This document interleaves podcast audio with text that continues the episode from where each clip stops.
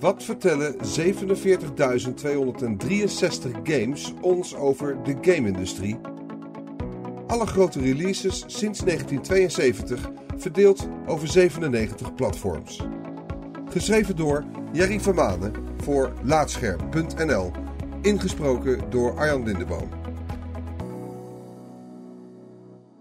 Games worden minder toegankelijk voor alle leeftijden, zijn qua releases op een historisch laag niveau en het genre bestaat niet meer. Dit zijn geen conclusies van een goed ingevoerde analist of iemand die op dagelijkse basis werkzaam is in de game-industrie, maar van een journalist die een database van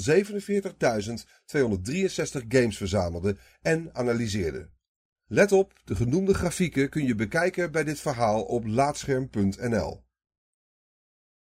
Sommige ideeën zijn zo eenvoudig en briljant dat je achteraf denkt: shit, waarom ben ik daar niet op gekomen?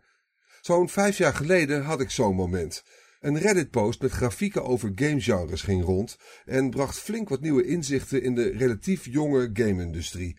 Ik sloeg dit idee op in mijn achterhoofd. Komt vast nog wel een keer van pas.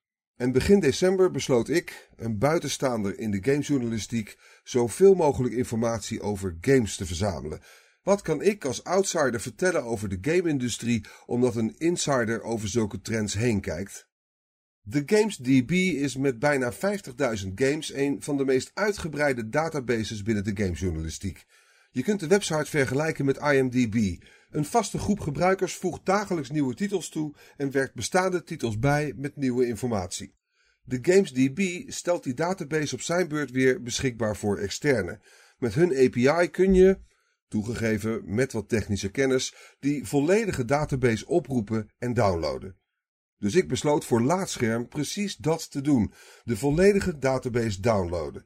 Elke game kan verschillende kenmerken bevatten, zoals een titel, release datum, platform, beschrijving, genre, aantal spelers, etc. En uit die gigantische verzameling gegevens heb ik vervolgens deze zes trends kunnen ontdekken. Console games hebben het zwaar. We zitten nu in het diepste dal sinds 1998. De game-industrie heeft het lastig. Dat zien we helaas terug in het aantal game releases in onze database. Na een klein piekje in 1983 en twee gigantische oplevingen in 1994 en 2009 zitten we nu in het diepste dal sinds 1998. Hierbij heb ik enkel gekeken naar de game releases op consoles. Op platforms zoals Steam worden jaarlijks zo'n 6000 games uitgebracht en dan heb ik het nog niet eens over iOS en Android. Vooral het tempo waarin het aantal jaarlijkse releases op consoles daalt, moet zorgen baren. Het is logisch dat je na een grote piek een paar jaar daling hebt, maar na het hoogtepunt in 2009 worden nagenoeg jaar op jaar minder games uitgebracht. Alleen 2016 was een uitzondering met een zeer lichte groei. Als deze trend nog verder doorzet, dan wordt het aanbod in games extreem schraal. Met slechts drie grote platforms op consoles en de sterke opkomst van PC en mobiel zitten we met console releases weer op een niveau van begin jaren 80. Kanttekening bij deze ontwikkeling is uiteraard dat de GamesDB geen uitputtend overzicht biedt van alle games. En kwantiteit betekent niet per definitie dat de kwaliteit van de games ook op een gewenst niveau zit. Games worden steeds strenger beoordeeld en daardoor minder toegankelijk. Sinds 1994 krijgen games in Noord-Amerika een zogeheten ESRB-rating. Dat oordeel zegt iets over de geschiktheid van die game per leeftijd. Games met veel grafisch geweld en volwassen thema's krijgen een hoge ESRB-rating en mogen daarom niet aan jonge kinderen worden verkocht. In Europa werken we met een vergelijkbaar systeem genaamd PEGI. De games in onze database onthullen een opmerkelijke trend richting strengere beoordelingen. Het percentage games met de beoordeling Everyone daalt gestaag en de twee hoogste categorieën, Teen en Mature, vullen die ruimte op. Het is lastig om enkel vanuit de database de oorzaak hiervan te bepalen. Zijn games daadwerkelijk gewelddadiger geworden of is de ISRB-commissie strenger gaan beoordelen? Feit blijft dat games in de winkel een hogere rating hebben en daardoor voor een kleiner publiek beschikbaar zijn. Als deze trend blijft doorzetten, worden games steeds minder toegankelijk voor jongeren. Alles of niets, singleplayer of minimaal met z'n vieren. De afgefakkelde Star Wars game van Electronic Arts maakte veel interessante reacties los binnen de gamepers. Polygon stelt dat developers van singleplayer games zich zorgen moeten maken over hun plannen. Andere websites zeggen domweg dat singleplayer dood is. Zakenblad Forbes specificeert dat naar games met grote budgetten en die laatste analyse lijkt de meest accurate omschrijving tot op heden. Als je naar de data kijkt, beleven singleplayer games de afgelopen twee jaren juist hun hoogtepunt. En tegelijkertijd zie je een andere ontwikkeling. Games met meer dan vier spelers zijn eveneens in de opkomst. Het aandeel games waarin je met z'n tweeën speelt komt hierdoor in de verdrukking. Dat maakt alle conclusies rondom de keuzes en motieven van EA interessanter. De game-industrie wordt alles of niets. Speel je in je eentje of met minimaal vier personen. Maar het lijkt er zeker niet op dat singleplayer games gaan verdwijnen. Co-op gaming is er altijd al geweest en het wordt alleen nog meer.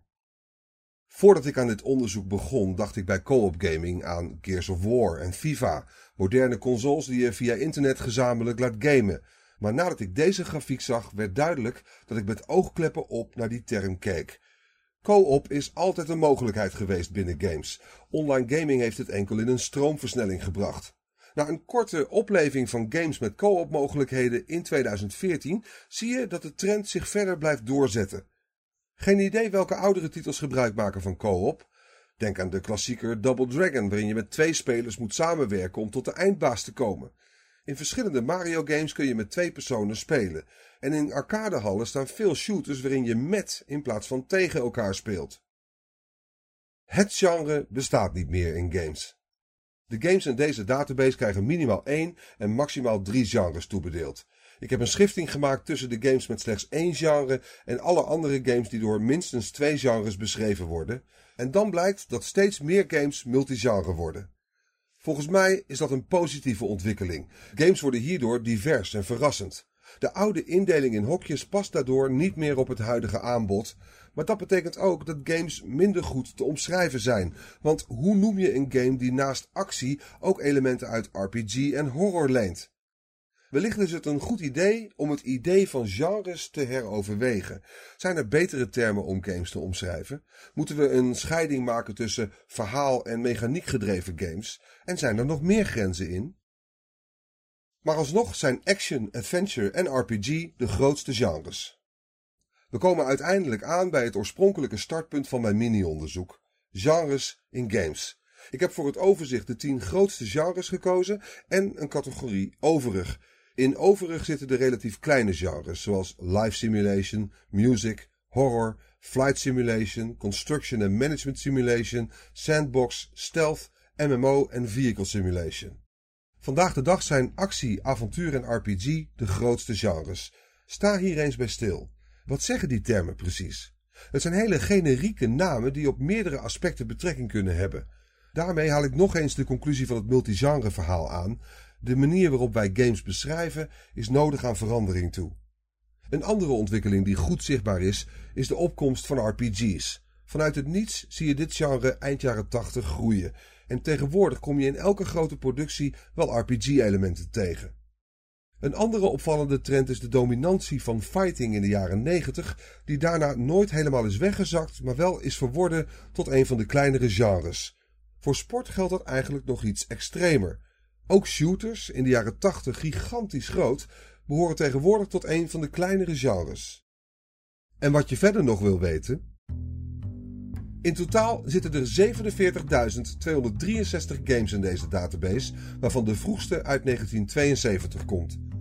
Deze games zijn verdeeld over maar liefst 97 verschillende platforms. Naar de kale cijfers gekeken zouden de meeste games in januari worden gereleased. Dat zit zo, als er geen release datum maar enkel een release jaar bekend is, dan wordt vaak standaard 1 januari en het jaartal ingevuld. Gecorrigeerd voor deze vertekening is november de game maand. Vlak voor de feestdagen leggen de meeste uitgevers hun koopwaar in de schappen. De meest dominante platforms zijn PC, 7330 games, en Arcade, 2719 games, met de PlayStation 2, 2423 games als eerste console. De langste gametitel in deze dataset is de PC-game Leather Goddesses of Phobos 2 Gas Pump Girls Meet the Pulsating Inconvenience from Planet X, van maar liefst 98 tekens lang. Gametitels zijn gemiddeld 20 tekens lang en dat fluctueert door de jaren heen iets, maar niet enorm. De meest voorkomende woorden in gametitels, afgezonderd van woorden zoals the, and en getallen, zijn super, world, edition en star.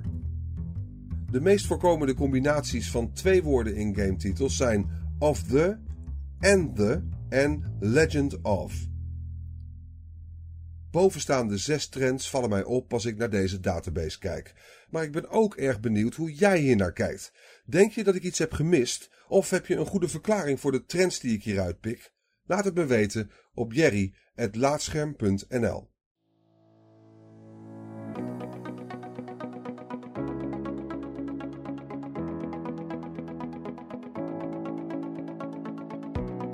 Dankjewel voor het luisteren naar Laatscherm voorgelezen. Als je waardeert wat we hier doen, dan zouden we het leuk vinden als je even een sterrenrating en een recensie achterlaat op Apple Podcasts of de podcastservice van jouw keuze. Abonneer je ook op onze andere podcast, Praatscherm. En ga voor deze en meer verhalen, geschreven of gesproken, naar laatscherm.nl.